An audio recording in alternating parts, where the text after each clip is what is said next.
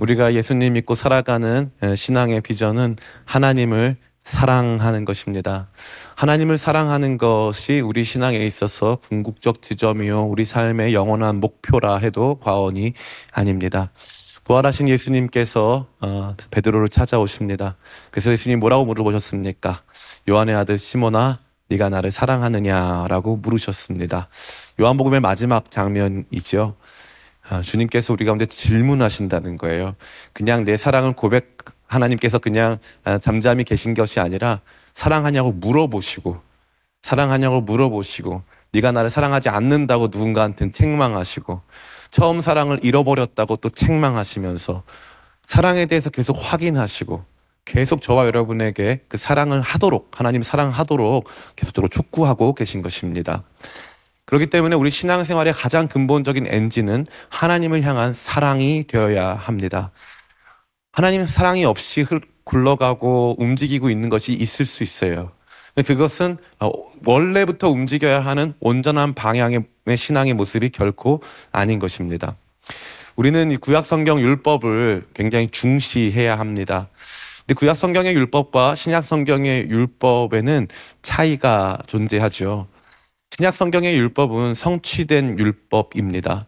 그래서 신약 성경에서 율법의 내용이 상당 부분 바뀌어 있음을 우리는 볼 수 있습니다.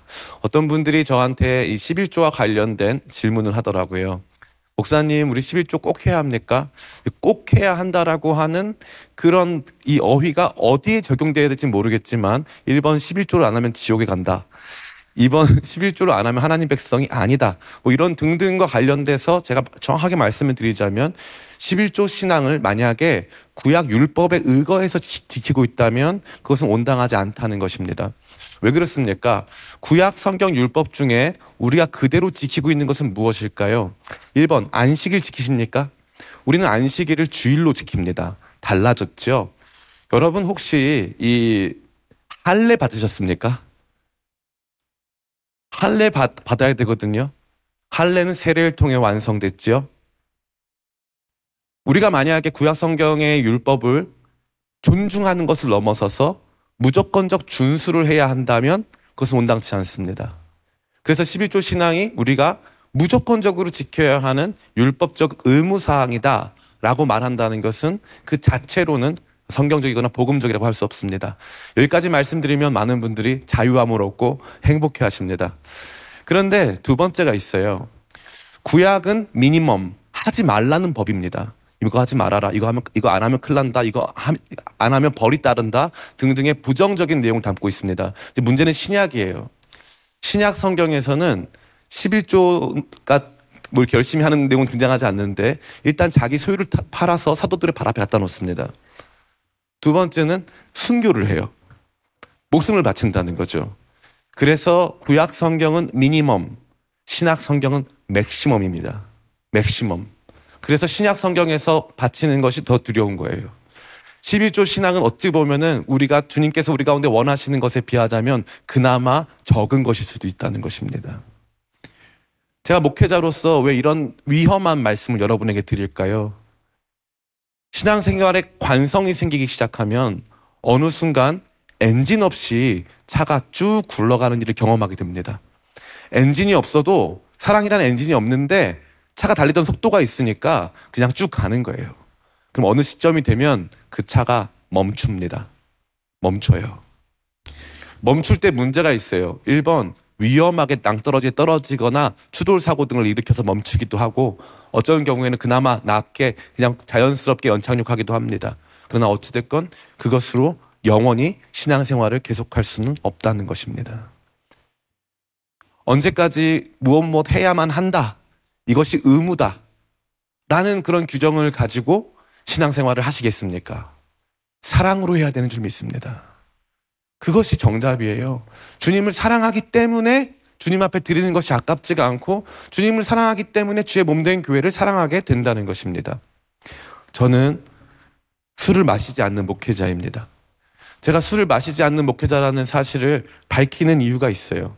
저는 어떤 종류의 술도 마시지 않기 때문이에요. 비행기에서 주는 와인 한 잔도 저는 마시지 않습니다. 마시지 않아요. 많은 사람들이 저에게 얘기합니다. 목사님, 술 마시는 게 죄입니까? 그럼 저는 반대로 여, 여쭤보죠. 죄면 안 마실 것인가, 안 마실 거, 건가요? 라고 물어봅니다.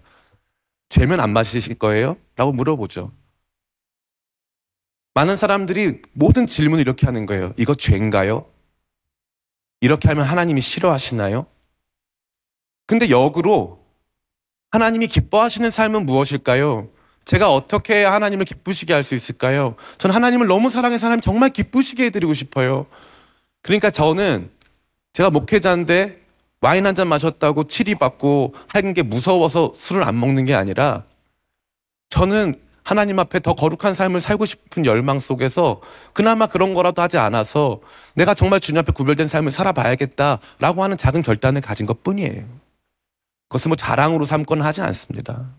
목회자가 술 안 먹는 게 자랑입니까? 그러나 그것 자체가 제가 주님께 표현 드릴 수 있는 가장 작은 표현 중에 하나라는 거죠. 사랑이 신앙생활의 엔진입니다.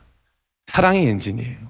사랑이라고 하는 엔진이 없어지는 순간부터 관성적으로 무비판적으로 흘러가기 때문에 신앙생활에 활력이 없고 하나님 말씀, 내가 사랑하는 주님의 말씀이 깊이 깊이 다가오지 않는다는 것입니다.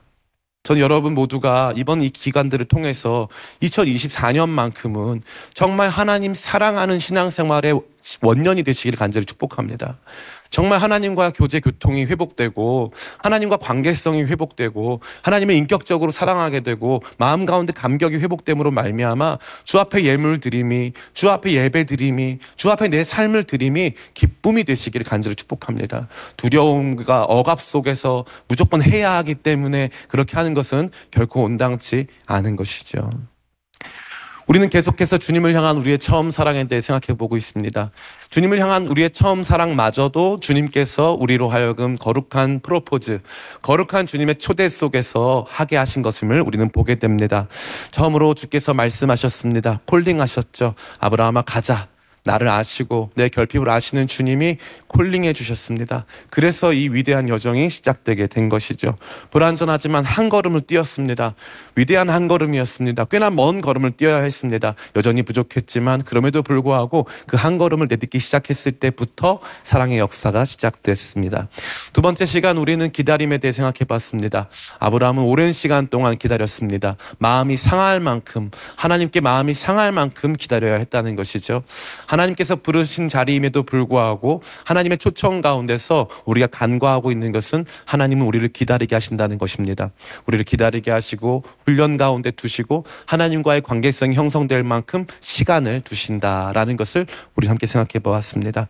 세 번째 시간 우리는 사명을 통한 사랑에 대해 생각해 봤습니다.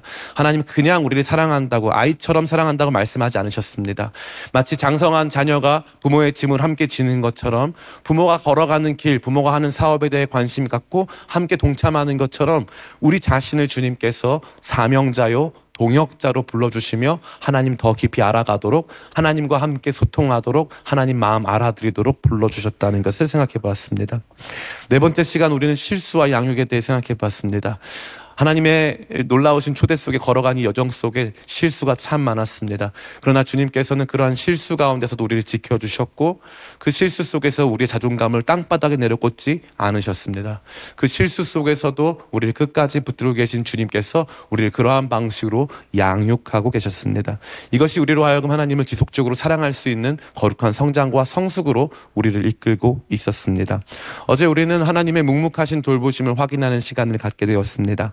지나온 모든 시간 가만히 생각해 보니까 하나님의 은혜였고 상실과 어려움 속에 아파하고 있을 때 가만히 생각해 보니까 하나님께서 모든 내용 아시고 위로하시고 모든 것 돌보셔서 나중에는 외롭고 험난한 땅에서 보상받게 하시고 그 땅에서 잘하였다 칭찬 듣는 그러한 시간들을 맞이하게 된 것입니다. 그때 아브라함은 예배의 사랑을 배우게 된 것이죠. 오늘 우리는 아브라함이 주님을 사랑하게 됐다라고 하는 가장 아름다운 그림, 아, 사랑이라고 하는 단어, 하나님을 사랑한다라는 단어는 없지만 누가 봐도 하나님을 사랑해서 어, 올려드린 가장 아름다운 사랑의 고백이 오늘 이 말씀 속에 있음을 우리는 알고 있습니다. 오늘 말씀을 통해서 우리가 꿈꾸고 지향해야 한, 우리가 바라봐야 하는 궁극적인 우리 신앙의 최고봉에 대해, 우리 신앙의 궁극적 비전에 대해 한번 같이 깊이 생각하며 그 길을 향한 거룩한 여정으로 나아가는 저와 여러분 다 되시기를 예수님의 이름으로 축원합니다. 여러분이 같이 읽은 이 말씀은 매우 잘 아는 말씀이죠. 어, 하나님께서 아브라함에게 내 사랑하는 독자 아들 이삭을 번제로 바치라라고 명령하신 내용입니다. 이 뒤에 이야기를 모른다 할지라도 이 한 가지의 요청, 이 한 가지의 명령만으로도 우리는 매우 크게 당황할 수밖에 예, 없습니다. 하나님께서는 일부러 아브라함에게 이삭이 얼마나 중요한가를 강조하십니다. 2절 말씀이죠. 제가 읽어드리겠습니다. 여호와께서 이르시되 내 아들 너의 사랑하는 독자 이삭을 데리고 모리아 땅으로 가서 내가 내게 일러준 산 거기 한 산 거기서 그를 번제로 드리라. 너의 아들이고요. 사랑하는 아들이고 독생자 아들이에요. 유일하게 태어난 아들, 유일하게 부부 사이에서 태어난 아들, 그리고 어, 이삭입니다. 이삭이란 이름의 뜻은 뭘까요? 예, 기쁨, 웃음이란 뜻이에요. 나를 웃게 해준 존재예요. 내가 사랑하는 아들이에요. 나한테는 유일한 아들이고 내 아들이에요. 그 하나님께서 정말 얄궂게도 이삭을 갖다 바쳐라가 아니라 그리고 누가 이삭을 데려갈 거다가 아니라 네가 데려가서 네가 번제로 바쳐라. 레위기 제사법에 따르면 제물은 누가 죽입니까? 제물은 예배자가 죽입니다. 제사장이 죽이는 게 아니에요. 제물은 예배자가 죽- 잡습니다. 그러니까 너무 놀랍게도 이 아들을 드리는 것도 힘든데 이 아들의 생명을 취하는 일도 아브라함 자신이 해야 한다고 주님께서 말씀하시죠. 그리고 나서 마치 이 익숙하게 그동안 반복적으로 드려왔던 예배의 모습처럼 이 아이를 어린 양 삼아서 배를 가르고 내장을 흩어놓고 불태워서 죽이라는 거예요. 하나님을 평생 열심히 따라왔는데 도저히 받아들일 수 없는 아, 명령 앞에 서게 됩니다. 벽을 마주대한 것 같은 순간이었겠죠. 근데 아브라함 제가 첫날에도 말씀드렸지만 질문이 없어요.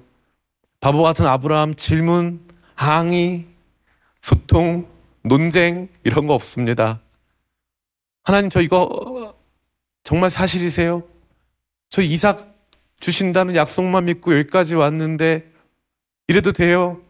단 한마디 질문이 없어요.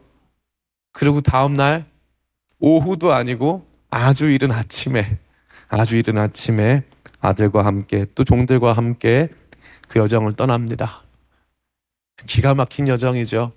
기가 막힌 여정을 떠나는 과정에서 이제 하인들을 두면서 어, 우리가 아이와 함께 예배하고 다시 돌아오겠다라고 말하고 아, 이제 아들과 둘이 남겨졌습니다. 이 아들 너무 사랑스러운 아들인 게 어, 아빠의 짐을 대신 들어주고 아빠와 함께 둘이서 여행을 합니다. 등산을 하는 거죠. 근데 그때 비수와 같은 한마디를 아주 아빠의 예, 마음에 꽂습니다.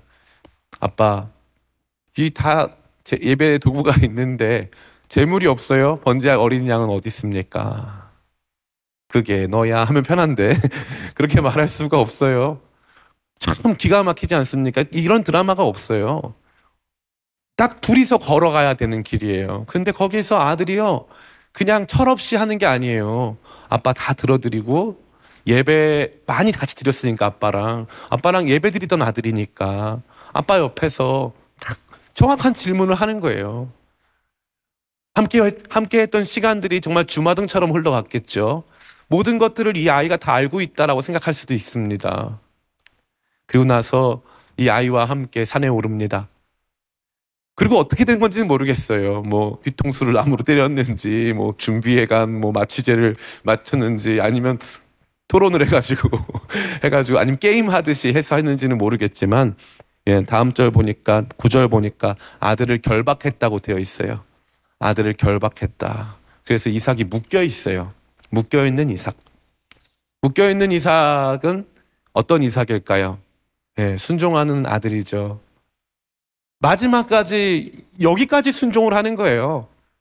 이삭이 도망가면은 그나마 하나님 저는 이삭을 어떻게 해보려고 했는데 제가 이제 나이가 120세에 가까워졌고 이삭이 이제 청소년기가 지나서 저보다 훨씬 힘도 세고 빠릅니다. 제가 못 잡았어야 하면 끝날 거 아닙니까? 아 근데 이 바보 같은 아들은 자기 아빠 탁 밀쳐내고 아빠 나 모르겠어요 도망갈게 하면 되는데 아, 저 같으면은 야 내가 좀 이따 잡으려고 빨리 도망가 이랬을 텐데 이 아들은 도망도 안 가요 정말 소중한 아들이죠. 그 아들을 잡으려 한 것입니다. 성경이 또 기가 막히게 그 표현을 10절 말씀 보니까 손을 내밀어 칼을 잡고 그 아들을 죽이려 하니라고 해야 되잖아요. 사람이니까. 사람 잡는다. 사람은 잡는다는 표현 안 쓰잖아요. 사람은 죽인다는 표현 쓰잖아요. 그런데 지금 이 순간 이 재단 위에서 이삭은 아브라함이 하나님께 드리는 철저한 제물이었던 거예요. 그래가지고 그 아들을 잡으려고 하는가 갑자기 하나님께서 바쁘게 오셔가지고 아브라함아 아브라함아 이 극적인 순간을 아, 마주하고 있는 것입니다. 우리가 다 알고 있는 아, 이토록 감동적이고 또 아름다운 어찌 보면 무- 무서우리만큼 아, 우리에게 있어서는 자극적인 이러한 사랑의 이야기. 이 사랑의 이야기가 저와 여러분에게 무엇을 보여줍니까? 진짜 사랑을 보여주죠. 진짜 사랑의 1번은 뭔지 아세요? 따라해 볼까요? 깊은 신뢰. 예, 우리가 먼저 확인해야 될 것은 우리도 이렇게 해야 한다라고 하는 당위성으로 접, 접근하면 안 됩니다. 여러분 나중에 하나님께서 그런 음성 주시면은 무조건 싫다고 하세요. 저는 저 싫어요. 저는 안 합니다. 라고 무조건 말씀하세요. 괜찮아요. 괜찮습니다. 예. 하나님도 아무한테나 이런 말씀 주진 않으세요. 하나님께서 이 말씀 주신 건 아브라함이 유일합니다. 그리고 하나님이 실제로 아브라함의 아들 이삭을 데려가지 않으셨습니다. 잊지 마세요. 잊지 마세요. 감당할 시험 밖엔 너희에게 허락된 것이 없나니 시험 감당할 때 능히 피할 길을 내셔서 우리로 살게 하신다, 가게 하신다 말씀하셨습니다. 그러니까 하나님께서 이것을 주신 것은 특수하게 주신 것이지 여러분 너무 감정이입하셔가지고 나도 언젠가 이런 걸 해야 된다 그런 거 없습니다. 너무 여러분과 자- 여러분과 아브라함을 막 감정이입하실 때 감정이입까지는 좋은데 막 여기까지 들어가실 필요는 전혀 없어요. 다만 확실한 것이 있어요. 우리는 이렇게 해야 하는가가 출발점이 되면 안 돼요. 이렇게 해야 하는가가 출발점이 아니에요. 우리의 모든 관심과 우리의 모든 시선은 도대체 아브라함은 어떻게 이렇게 했을까에 있어야 되는 거예요. 왜? 무엇이 그를 이렇게 하게 만들었을까? 그의 무비판적이고 무지성적인 신앙의 모습이 맹목적인 신앙의 순종이 그로 하여금 이렇게 참혹한 일을 하게 만들었을까? 착각입니다. 착각이에요. 아브라함이 이렇게 하는 것은 하나님의 거룩한 초대로부터 시작되어 지나온 모든 삶의 순간과 여정 속에 하나님과 동행하면서 하나님을 알고 그분을 믿고 신뢰하기 때문이에요. 나를 부르신 그 하나님은 실수가 없으신 하나님이시고, 나를 부르셔서 여지껏 나와 함께 하신 하나님은 내가 충분히 믿을 만한 하나님이라고 하는 믿음에 확신이 있는 거예요. 하나님과의 신뢰가 있는 거죠. 신뢰가. 이 신뢰를 확인하는 것처럼 귀하고 감사한 일은 없습니다. 이 많은 사람들은 이 사랑과 이 신뢰를 별개의 것으로 생각하는데 그렇지 않습니다. 이 사랑은 굉장히 복합적인 삶의 모습입니다. 이 사랑을 구성하는 여러 가지 요소가 있겠지만 그 가운데 이 신뢰의 요소는 정말 뗄래야 뗄 수가 없는 굉장히 중요한 요소입니다. 하나님을 온전히 믿는 거예요. 온전히 받아들이는 것입니다. 제가 좋아하는 이제 CCM 가사가 하나 있어요. 믿음의 모험이라고 하는 CCM인데 거기 보면 이런 가사가 있어요. 때론 벼랑 끝에 선 것 같은 날이라도 용기를 잃지 않고 날 받아주실 주님을 기대하며 모든 것을 믿는 믿음으로 그 사랑에 날 내어 던지네. 라는 고백이 있어요. 모든 것을 믿는 믿음으로 그 사랑에 날 내어 던진다 이거죠. 하나님을 믿기 때문에 가능한 거예요. 그럼 이 믿음은 뭐냐 하면은 주여 주여 하는 믿음이 아니에요. 삶의 시간 동안 정말 지지고 볶는 믿음의 길 위에서 치열했던 이 믿음의 투쟁 중에서 하나님의 은혜 없이는 걸을, 수- 걸을 수 없었던 많은 넘어짐과 일어섬 사이에서 형성된 하나님과 나와의 신뢰 관계예요. 이거는 우리 신앙에 있어서 금보다 귀한 거예요. 이 하나님과의 거룩한 신뢰 관계가 형성되는 것이 필요한 거죠. 하나님을 믿, 믿기 때문에 그분의 말씀에 순종할 수 있었던 거예요. 저는 우리 모든 성도님들 안에 이러한 하나님을 향한 거룩한 신뢰 관계를 의식적으로 세워가고 만들어 가시는 귀한 역사 있기를 축복합니다. 하나님을 믿고 따라가는 거예요. 그냥 따라가는 게 아니에요. 그분을 신뢰하는 거예요. 내 인생이 하나님이 나를 망하게 하시거나 나를 불행하게 하시려고 나를 부르신 것이 아니다. 삶에 어려움이 있고 하나님 나한테 요구하시는 일들이 있지만 그것은 나를 복되게 하는 길이다. 지금 내 눈에 다 보이진 않지만 하나님 따라가는 길이 생명의 길이다. 하나님 언제나 나에게 선하셨다. 하나님 나에게 언제나 선하셨다. 그것을 바라볼 때 얼마나 하나님께서 기뻐하실까요? 저는 이 하나님께서 단순히 이삭을 딱 잡으려고 하는 그 순간에만 기뻐하지 않으셨다고 생각해요. 하나님이 제일 기뻐하신 순간 언제였냐면 뭐 아무런 말 없이 다음날 아침에 일찍 일어나서 출발할 때 하나님 거기서 큰 감동 받으셨을 것 같아요. 완전히 하나님을 신뢰하는 거예요. 어떠한 상황 속에서도 어떠한 일들 속에서도 이 자녀가 부모를 신뢰하는 건 그만큼 중요한 거예요. 자녀는 부모와 애착 관계를 형성하는데 애착 관계 형성 제일 중요한 게 뭐냐면은 부모가 언제나 돌아오고 부모는 언제나 비슷한 모습으로 날 맞아주고 할 거라고 하는 그러한 생각이죠. 최근에 제가 어떤 아이 영상을 봤는데 엄마가 아이를 이제 훈련을 시키는 거예요. 아이가 좋아하는 마이쮸를 이렇게 두고 엄마가 이제 접시에 담아놨어요. 마이쮸를. 그래서 엄마 화장실 갔다 올 테니까 그때까지 안 먹고 기다리면 갔다 오면 두 개 줄 거야. 이렇게 했어요. 어떤 애들은 먹기도 하고 뭐 하겠죠. 엄마가 화장실을 20분 동안 갔다 왔어요. 일부러. 카메라 켜놓고. 애가 처음엔 가만히 있다가 나중에는 손으로 잡아봐요. 이렇게 맛있죠. 이렇게 맛있는 건데 하고 내려놓고 진짜 그랬어요. 이렇게 이거 하늘로도 이렇게 보고 막 하다가 20분을 참은 거예요. 그러고 나와가지고 와가지고 엄마가 하나 더 주고 하는 거 봤어요. 그 왜 그럴까요? 그게 엄마가 왜 기뻐요? 얘가 나를 믿어주고 신뢰해주고 그 순종했기 때문에 엄마 말 잘 들어가지고 그게 아니에요. 엄마가 보상해 줄 거를 믿고 기다려 준 거잖아요. 인격적 관계 안에는 반드시 이러한 신뢰 관계가 있어야 되는 거예요.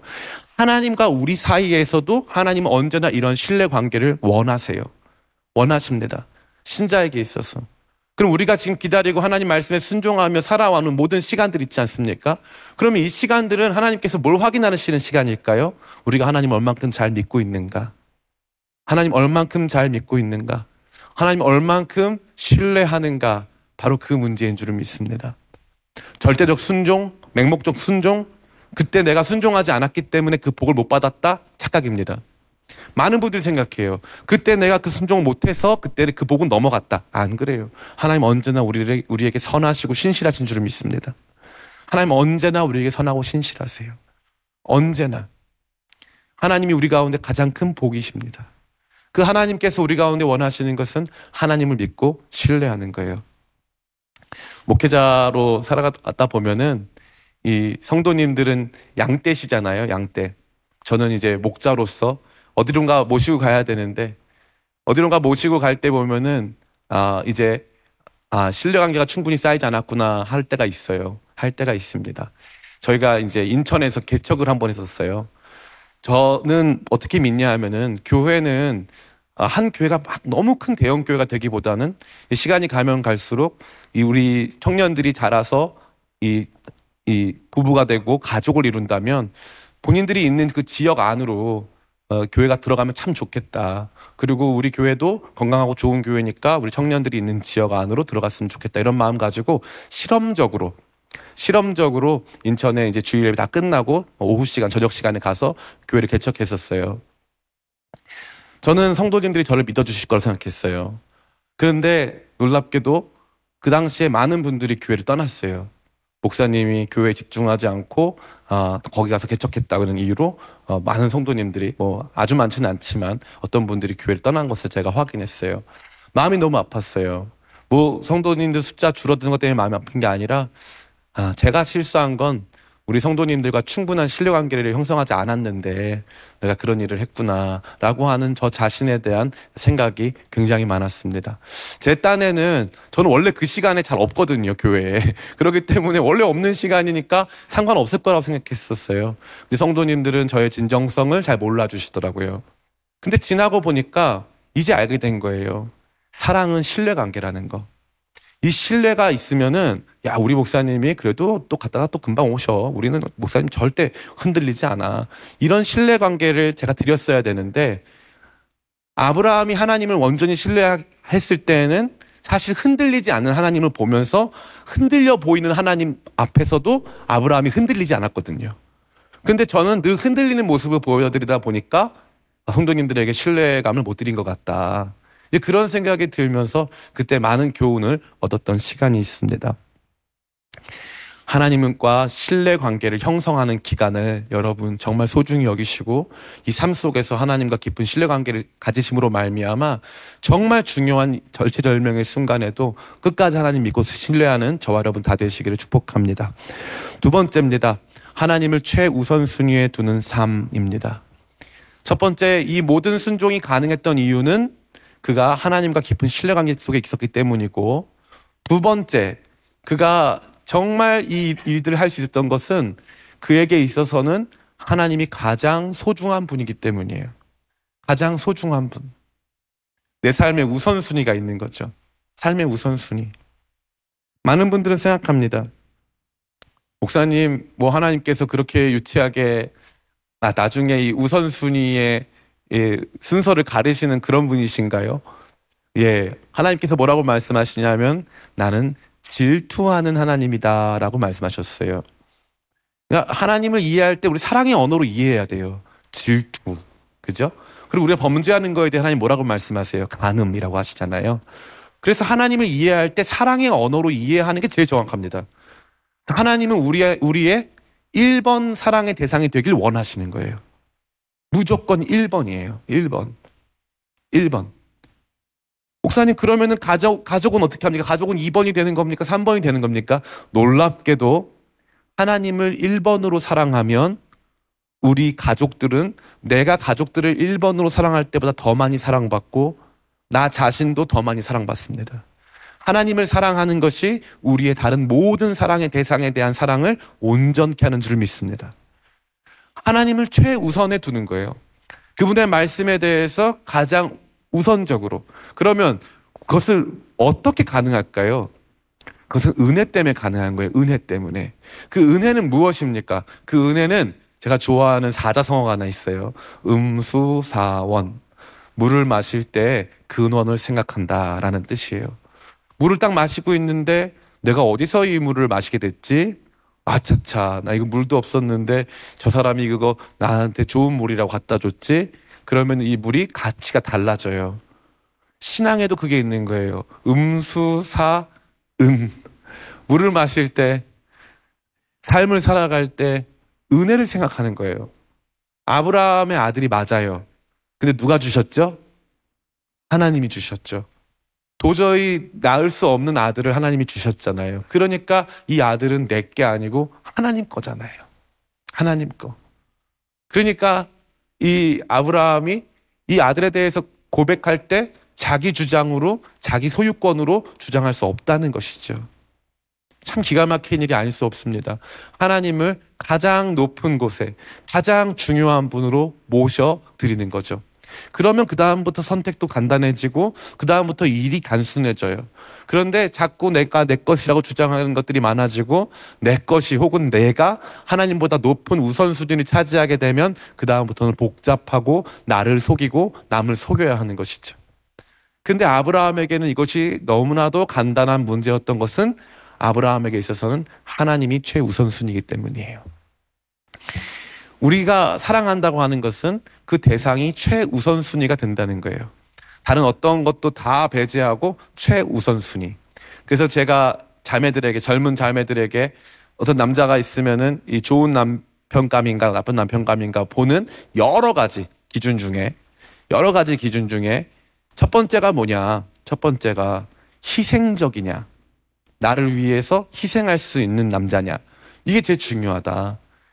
이 계산하는 남자 서로 어느 정도 선에서 계산하고 딱 적당하게 맞춰가지고 가려고 하면 처음엔 좋을 수 있지만 인생의 위기를 만나고 어려움을 만나게 되면 그 사람은 금방 떠난다. 근데 결국에 진짜 사랑은 어쩔 수 없이 이타적이고 어쩔 수 없이 희생적이다. 그래서 나중에 둘이서 신혼여행을 갔는데 예를 들면 타이타닉호를 타고 갔다가 배가 침몰을 해요. 그러면 이제 작은 나무 토막이 하나 남은 거예요. 그러면 이제 보통 사랑이면 어떻게 해야 돼요? 당신이 이거 붙잡어. 이게 해야 되잖아요. 그런데 이제 남자친구가 반반씩 붙잡자. 한다든가. 그래도 내가 너보다 그래도 열심히 살았으니까 내가 붙잡을 테니까 넌 내 바지가랑이 붙잡아라. 어, 이러면은 사랑이 아니죠. 사랑은 근본적으로 희생하는 거예요. 희생. 그래서 누군가가 날 사랑한다고 했을 때 그 사람이 시간이나 물질이나 뭐 여러 가지 것들을 희생하고 있다면 그 사랑이에요. 근데 희생하지 않는데 사랑한다고 하는 것은 말뿐인 거죠. 사랑과 욕망의 중요한 구분점은 그거예요. 욕망은 내가 그 사람을 원하는 거예요. 그 사람을 원해서 그 사람을 통해 갖고 싶은 게 있는 거예요. 사랑은 내가 그 사람한테 주고 싶은 게 있는 거예요. 주고 싶은 게 있는 거. 근데 우리 신앙에 하나님께 주고 싶은 게 있- 있으신가 매우 중요한 거예요. 내 평생 하나님께 한번 드리고 싶은 것이 있다. 하나님께 내 삶에 제일 중요한 것 한번 드리고 싶다. 오늘 이제 케냐 팀 출국했는데 우리 지체들이 참 얼마나 귀합니까? 주님께서 우리 인생을 받으실 때 주님 제가 어, 이 나중에 은퇴해서 시간 많아지면 주님께 제 삶을 드리겠습니다. 뭐 그- 괜찮습니다. 그때라도 드리면 다행이죠. 그런데 우리 인생에서 제일 아름다운 시기는 바로 청춘입니다. 청춘. 주님께 가장 아름다운 시기를 드리는 수많은 사람들이 있어요. 뭐 그것이 온전하고 완전한 모습은 아니라 할지라도 하나님 앞에 올려드리는 그들의 작은 고백과 헌신은 우리의 마음을 숙연하게 합니다. 우리의 마음을 숙연하게 하는 거예요. 내 삶에 가장 중요한 것이 무엇인가 날마다 이것들을 체크해 봐야 돼요. 아브라함은 그것을 체크해 봤고 아브라함은 변함없었어요. 나에게 이 이삭을 주신 분 하나님이시다. 내 아들 아니다. 하나님 아들이다. 하고 그 아들을 올려 드린 것입니다. 하나님을 최우선에 두는 삶, 그 삶이 하나님을 사랑하는 삶임을 기억하고 이것을 저와 여러분의 비전으로 삼으시기를 축복합니다. 마지막 세 번째입니다. 따라해 볼까요? 경외함이 사랑입니다. 우리 말씀 같이 한번 읽어봤으면 좋겠습니다. 12절이죠. 우리 같이 읽습니다. 시작. 사자가 이르시되 그 아이에게 내 손을 대지 말라 그에게 아무 일도 하지 말라 이제야 내가 하나님을 경외하는 줄을 아노라 아멘 구약 성경은 하나님을 사랑하는 것을 다른 단어로 바꾸어 줍니다. 그것은 경외, 두려움이라는 단어예요. 두려움, 야레라고 하는데 이 야레라고 하는 단어는 하나님을 향해서 갖고 있는 뭔가 신비로운 두려움을 의미하는 거죠. C.S. 루이스는 이러한 경외에 대해서 뭐라고 말했냐면 옆방에 호랑이가 있어서 이 호랑이랑 마주대하고 있다가 이 유리문이 탁 열리면 호랑이가 날 탁 어떻게 해가지고 그 생명의 위협을 느낄 것 같은 종류의 두려움, 드레드라고 하는데 드레드 그런 종류의 공포감이 아닌 누미노제 그래서 신성의 이 존재가 신적 존재가 우리 가운데 있음을 느낄 때에 그런 존재적 격차에 의한 이 마음의 상태 이러한 종류의 경외감이라고 이야기했어요. 하나님에 대한 두려움은 단순히 하나님을 드레드, 하나님을 공포의 대상으로 여기는 것이 아니라 하나님한테 실수하면 큰일 나는 거야. 하나님한테 실수하면은 그냥 그 자리로 막 장애를 입거나 막 큰 인명 피해가 나거나 난리도 아니야. 이런 생각이 아니라 하나님 그분의 영광과 존귀에 합당한 그런 존중, 그분을 향한 그러한 이 존경에서부터 비롯되는 경외감이 존재한다는 것입니다. 이것은 우리에게 있어서 우리의 사랑이 하나님을 바라볼 때 있어서 그분의 존재적 영광과 무게 안에 존재해야 함을 말하는 거예요. 그냥 하나님 사랑합니다. 하나님 좋아합니다. 주님 나의 친구 좋죠. 주, 그 너무 좋아요. 그런데 그냥 대등한 관계로서의 사랑을 생각해서는 안 되는 거죠. 하나님을 바라볼 때 하나님의 말씀, 하나님의 존재의 무거움과 그분의 영광 앞에서 그분을 사모하고 사랑하는 거예요. 그러한 경외가 사랑, 하나님 사랑하는 것에 있어서 핵심이 되는 것입니다. 그렇기 때문에 하나님을 무겁게 여기고 그분은 우리와 다른 존재로 가치 있게 여기며 그분을 온전히 존중하기 때문에 그분의 말씀마저도 이해할 수 없지만 그것을 받아들일 수밖에 없는 것이죠. 하나님을 어떻게 사랑할 것이냐 굉장히 중요한 것입니다. 하나님을 하나님을 친밀하게 그냥 아 그냥 하나님 나 언제든지 뭐든지 잘해 주시겠지 이런 게 아니라 온 우주의 주권자요. 온 우주의 공의의 심판자시며 온 우주를 사랑하시는 아버지로서 그 하나님을 그분의 무게에 영광에 합당한 모습으로 사랑해 드리는 겁니다. 그러기 때문에 그분 앞에서 순종할 수 있는 것이죠. 이것이 너무나도 중요한 것입니다. 많은 분들 생각해요. 목사님 그러면 뭔가 신앙이 엄숙주의에 좀 따라가야 되나요? 요즘 우리 젊은이들이 너무 찬양 이런 것들이 너무 그러한 엄숙주의가 없지 않나요? 제가 사실 요즘에 많이 비판적입니다. 그래서 예전에는 이 찬양을 불러도 만입이 내게 있으면 그 입 다 가지고 막 주님을 찬양했어요. 영광스럽게. 하늘 위에 주는 높이 들리시며 막 그 찬양이 정말 주님만을 높이는 찬양이 너무나 많았어요. 근데 요즘 찬양들은 그렇지 않아요. 예전에는 우리 가정 형편이 안 좋고 다 가난했잖아요. 딱 가난해도 교회에 오면은 주님을 향한 경배와 찬양이 정말 대단했어요. 정말 대단했어요. 그 주님 앞에서 정말 찬양을 하는 거예요. 그거는 거룩 거룩 거룩 뭐 정말 만복의 근원 하나님, 복의 근원 강림하사. 그러면 그분의 영광이 막 느껴지죠. 찬란한 막 그분의 영광이 막 느껴집니다. 그런데 요즘 청년들이 하는 찬양 제가 늘 이렇게 뭔가 마음에 안 드는 게 작고 부족한 뭐뭐 어두웠던 안 보였던 뭐 늘뭐 이런 거예요. 예. 삶 자체가 좀 찌질해. 그래가지고 찌질한 상황 속에서 드리는 요, 요런 찬양도 좀 들어주세요. 약간 이런 느낌이에요. 요즘에 찬양 이런 조회수 보잖아요. 그럼 예전에는 막 몇만 명씩 모여야지 조, 조회수가 올라가잖아요. 요즘엔 누가 방에서 혼자 피아노 치면서 찬양하면은 이제 조회수가 막 몇백만 명 보는 거예요. 그 신앙의 모습이 굉장히 협소해지고 하나님을 바라보는 것이 이제 친밀함을 중심으로 바라보는 거죠. 양쪽 다 문제죠. 엄숙주의도 문제고 지나치게 이제 비격식적인 것도 문제입니다. 그래서 제가 그걸 뚫어드리는 비밀을 말씀드릴게요. 그 비밀이 뭐냐 하면 시편 말씀에 여호와의 친밀하심이 경외함 가운데 있다고 말씀하셨어요. 여호와의 친밀하심이 그 그분을 경외하는 자들 가운데 있도다 이렇게 말하고 있다는 거죠. 하나님께서 정말 친밀하게 다가오시는 그 친밀함의 기쁨은 주님을 그냥 정말 친밀하게 대할 때가 아니라 주님을 진짜 경외하고 그분의 말씀을 귀하게 여기고 그분의 말씀 울려 퍼질 때 내가 진짜 저 말씀대로 한번 살아봐야겠다라고 하는 마음의 두려움을 갖고 살아갈 때 도리어 하나님의 말씀이 하나님의 다가오심이 우리 가운데 친밀하게 다가온다는 거예요. 이게 명적인 신비요 비밀입니다. 근데 많은 사람들이 이걸 알지 못하는 거죠. 그래서 청년들은 조금 더 이 엄숙주의로 올 필요가 있어요. 조금 더 이 영광스러운 찬양으로 올 필요가 있어요. 물론 장년 성도님들도 조금 더 우리 안에서 주님과 거룩한 교제를 위한 사랑하는 그런 마음으로 부르는 노래들을 아는데 참여할 필요가 있어요.